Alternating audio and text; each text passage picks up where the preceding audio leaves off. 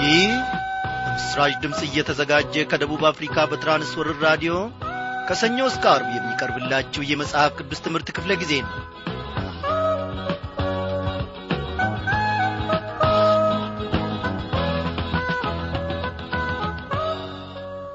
ክብሯን አድማጮቼ እንደምን አመሻችሁ በዚህ ክፍለ ጊዜ ዛሬ የምንመለከተው ተከታታዩን የኦሪት ዘፍጥረት መጽሐፍ ጥናታችንን ይሆናል። ባለፈው ክፍለ ጊዜ ከያዕቆብ ሕይወት ከዮሴፍም ሕይወት ታላቅ ነገርን እግዚአብሔር አስተምሮናል። በቀሪው ሕይወታችን እግዚአብሔር አምላካችንን እያስከበርን እነሆ ለማለፍ እንድንችል እግዚአብሔር ደግሞ ትምህርት አድርጎ የእነዚህን ሰዎች ሕይወት ለእኛ በመጽሐፍ አስቀርቶልናል። በዚህ ሁሉ ውስጥ ታዲያ እያደግን እግዚአብሔርንም እያስከበርን ለሌሎችም ብርሃንና ምሳሌ እየሆን ማለፍ እንድንችል እግዚአብሔር ሆይ ጸጋህን አብዛልን ማለቱ ታላቅ ታላቅም ዕውቀት ነው። በዛሬው ምሽት ክፍለ ጊዜ ጥናታችን ተከታታዩን የኦሪት ዘፍጥረት መጽሐፍ ጥናታችንን እንመለከታለን ማለት ነው። እግዚአብሔር አምላካችን አንድና ሁለት እያለ እየመገበን ከሰፊው ማዕዱ እነሆ ወደ ኦሪት ዘፍጥረት መጽሐፍ ጥናታችን መጨረሻ ክፍል ደርሰናል በእነዚህ ሁሉ ውስጥ ታዲያ እግዚአብሔር በእምነት ኮረጆአችን ውስጥ ብዙ ስንቅን ሰንቆልናል ወገኖቼ። አይደለም እንዴ? እግዚአብሔር እየተመሰገነ ይሁን። እንግዲህ ፍሬ ደግሞ እያፈራን ሰላሳና ስልሳ መቶም ፍሬ እያፈራን ለሌሎች ደግሞ በረከት መሆን እንድንችል እግዚአብሔር ጸጋውን ያብዛልን ዝማሬ እንደ ወትሮ ሁሉ አለን። እንጋብዛችሁ።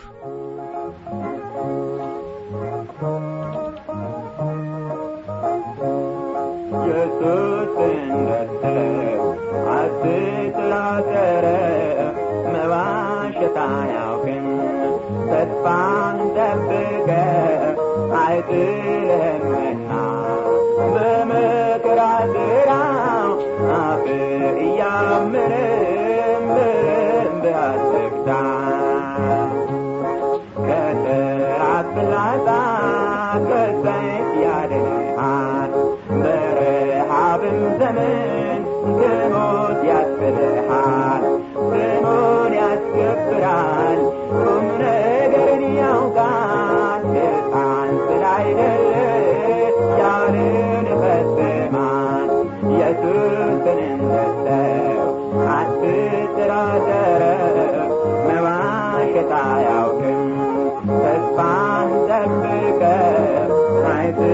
Bebe.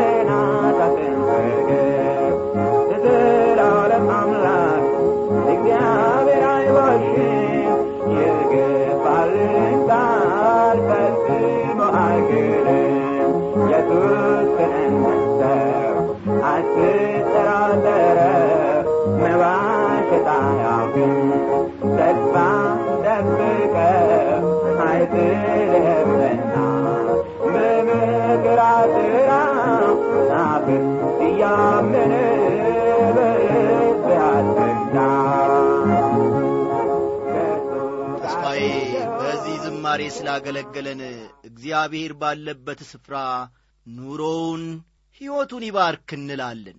ይህ ዝማሬ ዓመታትን ቢያስቈጥርም ያውነቱ ዛሬም በልባችን ታላቅ ነው ወገኖቼ።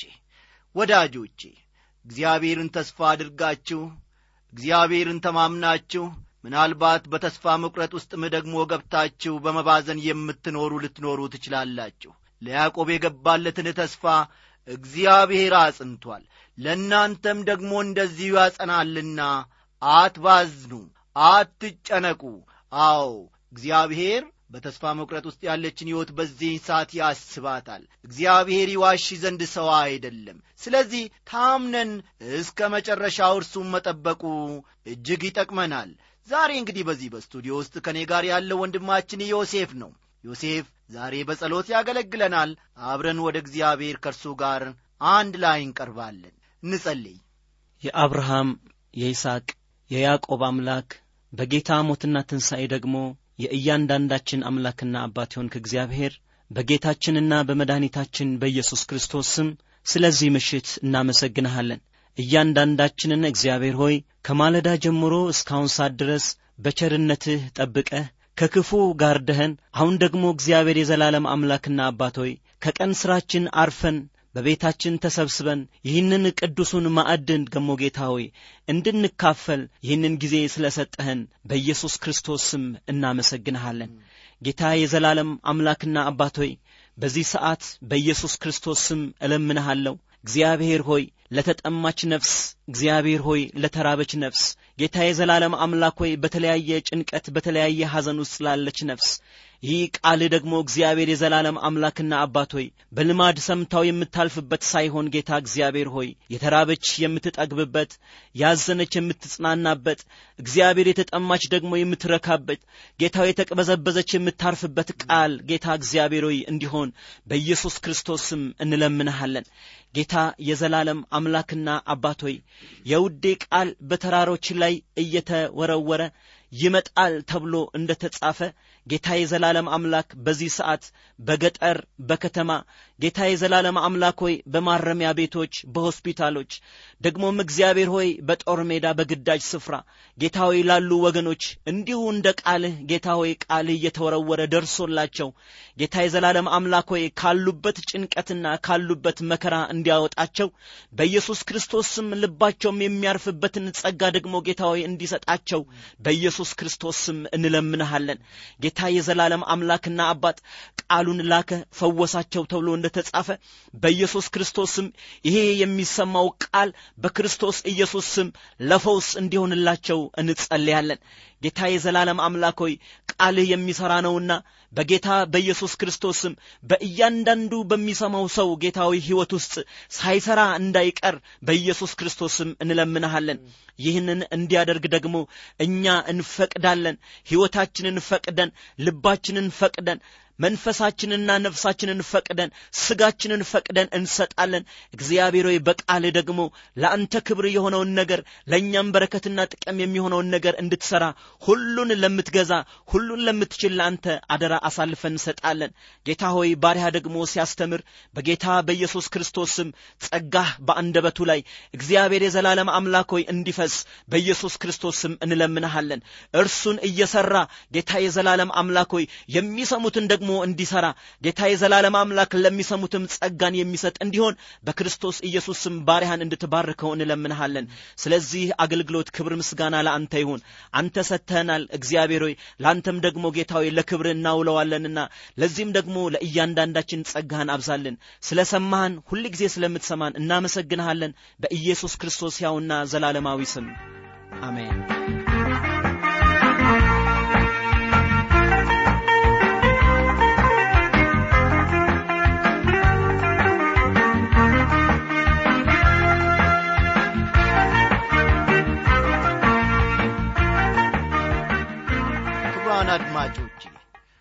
ወንድማችን ዮሴፍ ነሆ በዚህን ሰዓት በዚህ በስቱዲዮ ተገኝቶ በጸሎት ስላገለገለን እግዚአብሔር ቀሪውን የሕይወትህን ዘመን ደግሞ ይባርክ ሳትሉት እንደማትቀሩ እኔ ባለሙሉ ተስፋ ነኝ። እኔም የታላቅነቴን እግዚአብሔር ይባርክ እለዋለሁ። ባለፈው ምሽት ክፍለ ጊዜ ጥናታችን እንግዲህ ወደ ኦሪት ዘፍጥረት መጽሐፍ ጥናታችን መጨረሻ ቀርበን እንደነበረ ተመልክተናል። ያዕቆብ ኤፍሬምንና ምናሴን መባረኩን ከኦሪት ዘፍጥረት ምዕራፍ አርባ ስምንት ተመልክተን ነበረ ዛሬ ደግሞ ወደ ምዕራፍ አርባ ዘጠኝ ተሸጋግረን ያዕቆብን በረከትና ትንቢት አብረን እንመለከታለንና መጽሐፍ ቅዱሶቻችሁን ገለጥ ገለጥ አድርጋችሁ ኦሪት ዘፍጥረት ምዕራፍ አርባ ዘጠኝን አውጡ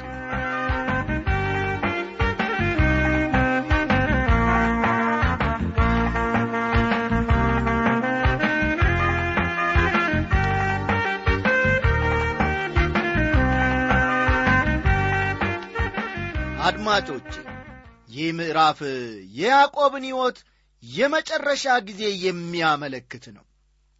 ባለፈው ምዕራፍ ያዕቆብ የዮሴፍን ልጆች ሲባርክ ተመልክተናል። በዚህኛው ምዕራፍ ግን አስራ ሁለቱ የያዕቆብ ልጆች ሲሰበሰቡ እንመለከታለን።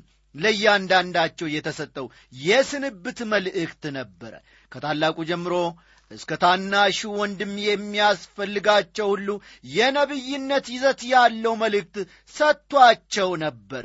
እያንዳንዱ ልጅ ወደ ነገድነት ስለሚያድግ ያን ጊዜ ትንቢት የነበረው በሕይወታቸው ተፈጽሞ ነበር። በያዕቆብ ሕይወት እምነትን የምናይበት ሌላኛው ክፍል ቢኖር እዚህ ላይ ነው እንግዲህ። ያዕቆብ ለእያንዳንዱ ልጅ ትንቢታዊ መልእክት ይሰጥ ነበረ ከናናውያን በምድሪቱ ላይ እያሉ ያዕቆብ በግብፅ ሆኖ ትንቢታዊ የእምነት ቃል ይሰጣቸው ነበረ ቁጥር አንድን እስቲ ፈጠን ብለን እንመልከት። ያዕቆብም ልጆቹን ጠርቶ እንዲህ አለ በኋለኛው ዘመን የሚያገኛችሁን እንድነግራችሁ ተሰብሰቡ ይላቸዋል በዚህ ስፍራ በመጽሐፍ ቅዱስ ውስጥ ደግሞ ደጋግሞ የሚታይ አገላለጽ አለ። ይህም በኋለኛው ዘመን የሚለው ሐረግ ነው። በእስራኤል ታሪክ የኋለኛው ዘመን ከቤተ ክርስቲያን የኋለኛው ዘመን እጅግ ይለያል። በዚህ ስፍራ ያዕቆብ ስለ እስራኤል ኋለኛው ዘመንና ስለ እያንዳንዱ የእስራኤል ነገድ ይናገር ነበረ። የእግዚአብሔር ባሪያ የሆኑት ዕውቁ የመጽሐፍ ቅዱስ ምሁር ዶክተር መጊ ስለ ገጠመኛቸው ሲያወሩ በአንድ ወቅት እንዲህ አሉ። የሥነ መለኮት ትምህርት ቤት ተማሪ በነበርኩበት ጊዜ በያዕቆብ ትንቢታዊ ቃል ላይ የተዘጋጀ ጥናት ነበረ። ያ ጥናት ትንቢቱን ከነፍጻሜው ያቀርብ ስለ ነበረ ብዙ ጠቀሜታ ነበረው። በተለይም በኦሪት ዘዳግም ምዕራፍ ሰላሳ ሦስት ላይ የተፈጸመበት አፈጻጸም አስደናቂ ነው ካሉ በኋላ ብዙ ሰዎች አሉ። ብዙ ሰዎች ስለ እስራኤል የተነገሩ ትንቢቶች መፈጸማቸውን በአድናቆት ያዩታል። ይልቁንም ግን እስራኤልን በአስራ ሁለት ወገኖች ወይም ነገዶች ከፋፍሎ የትንቢቱን ፍጻሜ ማጥናት ብዙ ያስተምራል ብዙም ያስታውቃል ካሉ በኋላ በዚህ ስፍራ አሉ። በዚህ ስፍራ ያዕቆብ ለእስራኤል ጠቅለል ያለ ትንቢታዊ ቃል ሳይሆን ለእያንዳንዱ ነገድ የሚሰጠው ቃል ነበረ። እነዚህም ቃላት ከነ ፍጻሜያቸው መመልከት ከቁጥር ሁለት ጀምሮ ይቻላል ብለዋል። አው ወገኖቼ እኛም ከቁጥር ሁለት ጀምረን ይህንኑ ትንቢታዊ ቃል አብረን አንድ ላይ እንመለከታለን። እንዲህ ይላል እናንተ ያዕቆብ ልጆች ተሰብሰቡ ስሙም አባታችሁ እስራኤልንም አድምጡ ይላቸዋል በዚህ ስፍራ ያዕቆብ አልጋው ላይ ተኝቶ ሳይሆን በትሩን ተደግፎ ይናገር እንደ ነበረ በዕብራውያን መልእክት ምዕራፍ 11 ቁጥር 21 ላይ ተጽፎ እናገኛለን። ዕብራውያን ምዕራፍ 11 ቁጥር 21ን ተመልከቱ። በእርግጥ ያዕቆብ ዘመኑን ሁሉ ልብ በሉ ዘመኑን ሁሉ በሙሉ ኃይሉ ለመኖር ይጥር ነበረ። ሞት የማይመችና አስከፊ ክስተት ነው ወገኖቼ። ያዕቆብ ግን ያንን ለመቀበል ከአምላኩ ጋር የእምነት ክርክር የገጠመ ይመስላል። ይህም ደግሞ ሕይወቱን አስደናቂ ያደርገዋል። ለሮቤል የተሰጠው የትንቢት ቃል ከቁጥር ሦስት እስከ አራት ያለው ነውና አንድ ላይ እንመለከታለን። ዘፍጥረት 49 ቁጥር ሦስትና አራትን ተመልከቱ። ሮቤል አንተ በኩር ልጄና ኀይሌ የጉብዝናዬም መጀመሪያ ነ የክብር አለቃና የኀይል አለቃ እንደ ውኃ የምትዋልልን አለቅነት ለአንተ አይሁን ወደ አባትህ መኝታ ወጥተሃልና አረከስከውም ወደ አልጋዬም ወጣ ይላል። በአባቶች የትውልድ ሐረግ ውርስ እጅግ አስፈላጊ ነገር ነው። አይደለም እንዴ? አዎ። በአባቶች የትውልድ ሐረግ ውርስ እጅግ አስፈላጊ ነገር ነው። ያዕቆብ ሮቤልን ስለ ታላቅነቱ ብዙ ቢናገረውም እንደ ውኃ ይዋልል እንደ ነበር ጠቅሷል። ሮቤል በሕይወቱ ያልተረጋጋ እንዲሁም የጸናም አቋም አልነበረውም። ዛሬ ብዙ ክርስቲያኖች በጌታ ቤት ውስጥ እየኖሩና ዕድሜ እየቈጠሩ እንደዚሁ እንደ ሮቤል ናቸው። ብዙ ክርስቲያኖች አቋማቸውን ከእግዚአብሔር ጋር በማድረግ ከማወላወል አምልጦ የወጣ ሕይወት የላቸውም። የሮቤል ታሪክም ቢሆን ይህንኑ ያሳየናል። በመጽሐፍ ቅዱስ ውስጥ ደካማ ጎን ያላቸው ሰዎች ብዙ ናቸው። ነገር ግን ድክመታቸው ላይ ብቻ እያተኮርን ጊዜ ማጥፋት አያስፈልግም። ፊልጵስዩስ ምዕራፍ አራት ቁጥር ስምንት እንዲህ ይላል በቀረውስ ወንድሞች ሆይ እውነተኛ የሆነውን ነገር ሁሉ ጭምትነት ያለበትን ነገር ሁሉ ጽድቅ የሆነውን ነገር ሁሉ ንጹሕ የሆነውን ነገር ሁሉ ፍቅር ያለበትን ነገር ሁሉ መልካም ወሬ ያለበትን ነገር ሁሉ በጎነት ቢሆን ምስጋናም ቢሆን እነዚህን አስቡ ይለናል እግዚአብሔር የሰዎችን ኀጢአት በመጽሐፍ ቅዱስ ውስጥ እንዲጻፍ ሲያደርግ ወገኖቼ የሰውን ልጅ ማንነት በግልጽ እንድናውቅና እነሆ ለትምህርታችንም ይረባን ዘንድ ነው። ከቁጥር አምስት ደግሞ ለስምዖንና ለሌዊ የተሰጠውን የትንቢት ቃል አንድ ላይ እንመለከታለን። ስምዖንና ሌዊ ወንድማማች ናቸው። ሴፎቻቸው የአመፃ መሳሪያ ናቸው ይላል እነዚህ ሁለቱ ልጆች በሴኬም በነበሩበት ጊዜ በዲና ጉዳይ ላይ በተነሳው ግጭት የወሰዱት የበቀል እርምጃ አሁን ባሉበት ደረጃ አብቅቷቸዋል። እስቲ ቁጥር ስድስትና ሰባትን እንመልከት። በምክራቸው ነፍሴ አትግባ ከጉባኤያቸውም ጋር ክብሬ አትተባበር በቁጣቸው ሰውን እገለዋልና በገዛ ፈቃዳቸውም በሬን አስነክሰዋልና ቁጣቸው ርግም ይሁን ጽኑ ነበርና ኩርፈታቸውም ብርቱ ነበርና በያዕቆብ እከፋፍላቸዋለሁ በእስራኤልም እበታትናቸዋለሁ ይላል። ወዳጆቼ በሌዊ ሕይወት ውስጥ አስደናቂውን የእግዚአብሔርን ጸጋ እንመለከታለን። ነገዱን በሙሉ ካህናት በማድረግ በእስራኤል ዙሪያ በተናቸው። እግዚአብሔር እንደ ሌዊ ያሉትን ጨካኝ ሰዎች መሪ ካህናት አድርጎ መሾም ይችላል። የእግዚአብሔር ጸጋ ኀጢአተኞችን የመንግሥቱ መሪ ካህናት ያደርጋቸዋል። አይገርማችሁምን? ዛሬ ምዕመናን ሁላቸው ካህናት ናቸው። ከዚያ ውስጥ ሕይወታቸው በተለያየ ኀጢአት ውስጥ የነበረ እጅግ ብዙ ሰዎች ይገኙበታል ዛሬ ብዙ ቤተ ክርስቲያኖች እግዚአብሔር እንዴት እንዳቆማቸው ማየቱ ራሱን የቻለ አስደናቂ ነገር ነው። የእግዚአብሔርን ጸጋ ጥንካሬውንም ይህ ክፍል ያሳየናል። አንደኛ ጴጥሮስ ምዕራፍ አንድ ፈጠን ፈጠን በሉ። አንደኛ ጴጥሮስ ምዕራፍ አንድ ቁጥር አሥራ ስምንትና አሥራ ዘጠኝ አንደኛ ጴጥሮስ ምዕራፍ ሁለት ቁጥር አምስትንም እንዲሁ ተመልከቱ ሮቤል ታላቅነትን እንዳጣ እንዲሁ ለስምዖንና ለሌዊ አልተሰጣቸውም። ሌላ ኀጢአተኛ ልጅ ስለ ነበረ የእግዚአብሔር ጸጋ በሱ ሲሠራ እንመለከታለን። ከቁጥር ስምንት ደግሞ ለይሁዳ የተሰጠውን የትንቢት ቃል እናያለን። እስቲ እናንብበው። ይሁዳ ወንድሞችህ አንተን ያመሰግኑሃል እጅህ በጠላቶች ደንደስ ላይ ነው ይለዋል። የአባትህ ልጆች በፊትህ ይሰግዳሉ ይላል።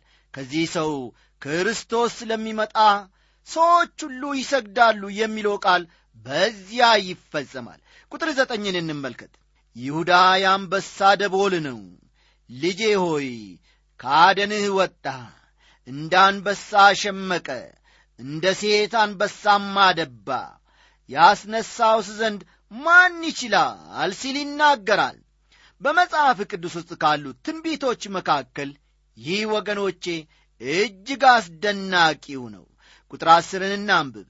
በትረ መንግሥት ከይሁዳ አይጠፋም የገዢም ዘንግ ከእግሮቹ መካከል። ገዢ የሆነው እስኪመጣ ድረስ የአሕዛብ መታዘዝም ለእርሱ ይሆናል ሲል ይናገራል።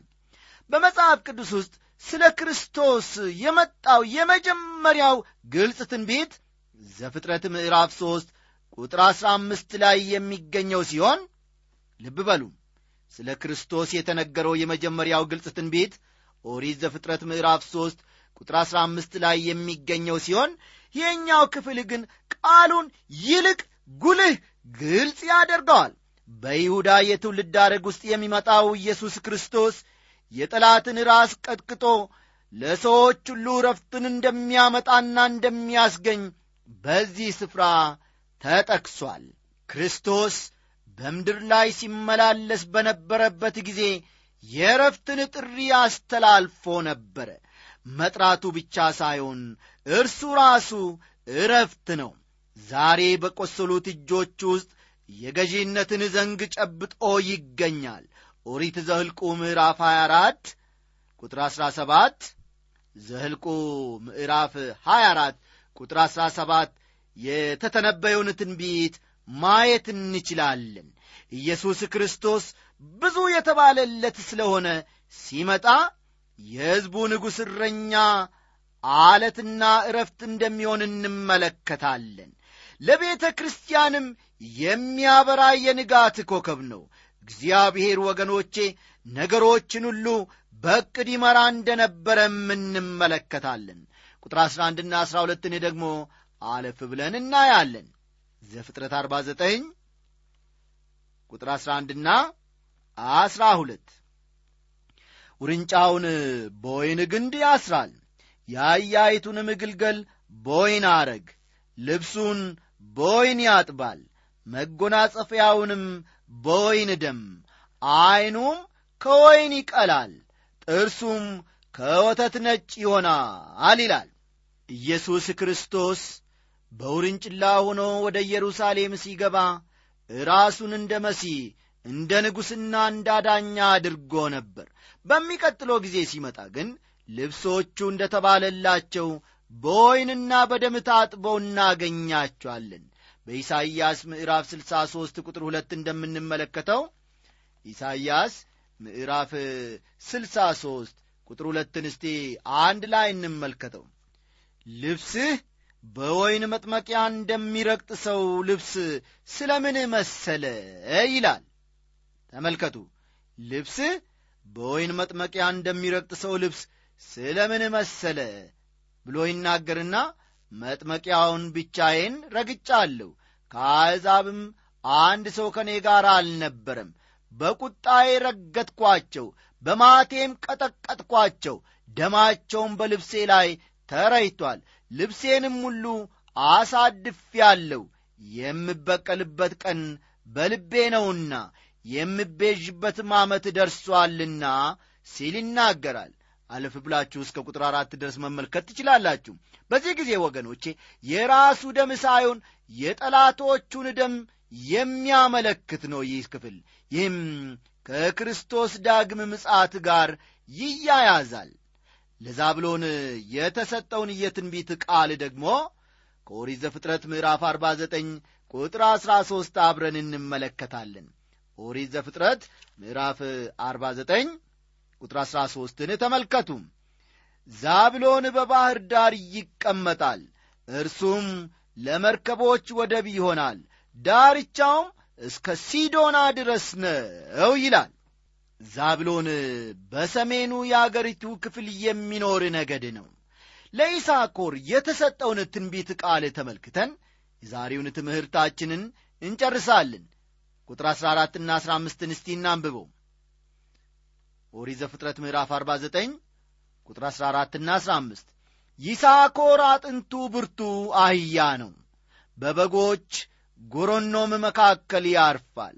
እረፍትም መልካም መሆኗን አየ። ምድሪቱም የለማች መሆኗን ትከሻውን ለመሸከም ዝቅ አደረገ። በሥራውም ገበሬ ሆነ ሲል ይናገራል። ይሳኮር በሰሜኑ የእስራኤል ምድር የሚኖር ሕዝብ ነው ምድሪቱንም ከብዙ አደጋ ማትረፍ የቻለ ታላቅ ሕዝብ ነበር። ሥራቸውንም በትጋትና በማስተዋል ይሰሩ ነበረ ዛሬም የእግዚአብሔር ሰዎች ሠራተኛና ትጉ የሆኑ ዘንድ ያስፈልጋል ወገኖቼ። ይሳኮር በሠራተኛነቱ የእስራኤል መንግሥት የጀርባ አጥንት ነበረ። ነገር ግን ይህ ሕዝብ መድከሙ ለእስራኤል ሕዝብ ድካም ምክንያት እንደሚሆን ምንም አያጠራጥርም። እንግዲህ ወገኖቼ ከእነዚህ ሁሉ ታላቅ ነገርን እንድንማር እግዚአብሔር ረድቶናል። በሚቀጥለው ክፍለ ጊዜ ደግሞ የዚህን ተከታይ ክፍል ይዘንላችሁ እንቀርባለን። እስከዚያው ጊዜ ድረስ በጸሎቶቻችሁ ሁሉ አስቡን። የእግዚአብሔር አገልግሎት ከዳር ይደርስ ዘንድ ወንጌልን ላልሰሙም ደግሞ ይደርስ ዘንድ ኖ በጨለማ ለሚኖሩት ደግሞ ብርሃን ይሆንላቸው ዘንድ። አዎ በጸሎታችሁ ባላችሁ ነገር ሁሉ መርዳትን አትርሱ እያልን አድራሻችንን ለማወቅ ለምትፈልጉ እንዲሁም ልጽፉልን ለምትወዱ ሁሉ ደግሞ ለመጽሐፍ ቅዱስ ትምህርት በራዲዮ የመልእክት ሳጥን ቁጥር አስራ ሦስት ስልሳ ስድስት አዲስ አበባ ነው። ደግሞ አለሁ አድራሻችን የመጽሐፍ ቅዱስ ትምህርት በራዲዮ የመልእክት ሳጥን ቁጥር አስራ ሦስት ስልሳ ስድስት አዲስ አበባ ነው። ዛሬ እንደ ወትሮ ሁሉ በቴክኒክ ያገለግለን ወንድማችን አለማየው ዳዊት ነው። እስከዚህ ሰዓት ድረስ ከእናንተ ጋር የቆየሁት እኔ አበበ ከበደ ወርቄ ነኝ። በሰላሙ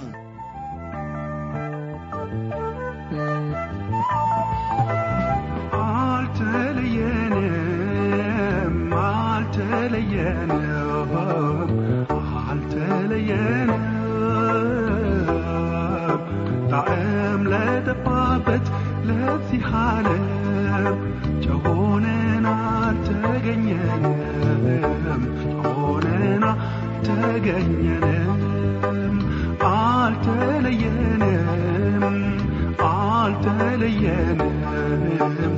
አልተለየንም ጣዕም ለጠፋበት ለዚህ ዓለም ጨሆነን አልተገኘንም ጨሆነን አልተገኘንም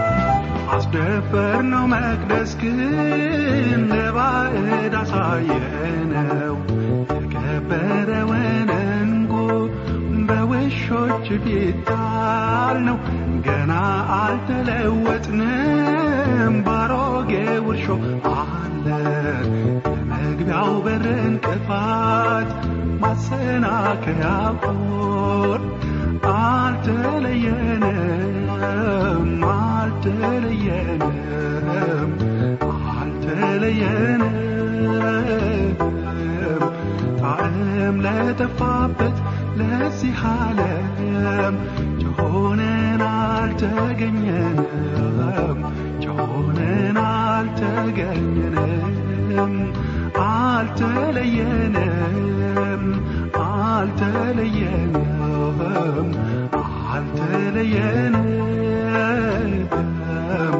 ጣዕም ለጠፋበት ለዚህ ዓለም ጮሆነን አልተገኘንም ጮሆነን አልተገኘንም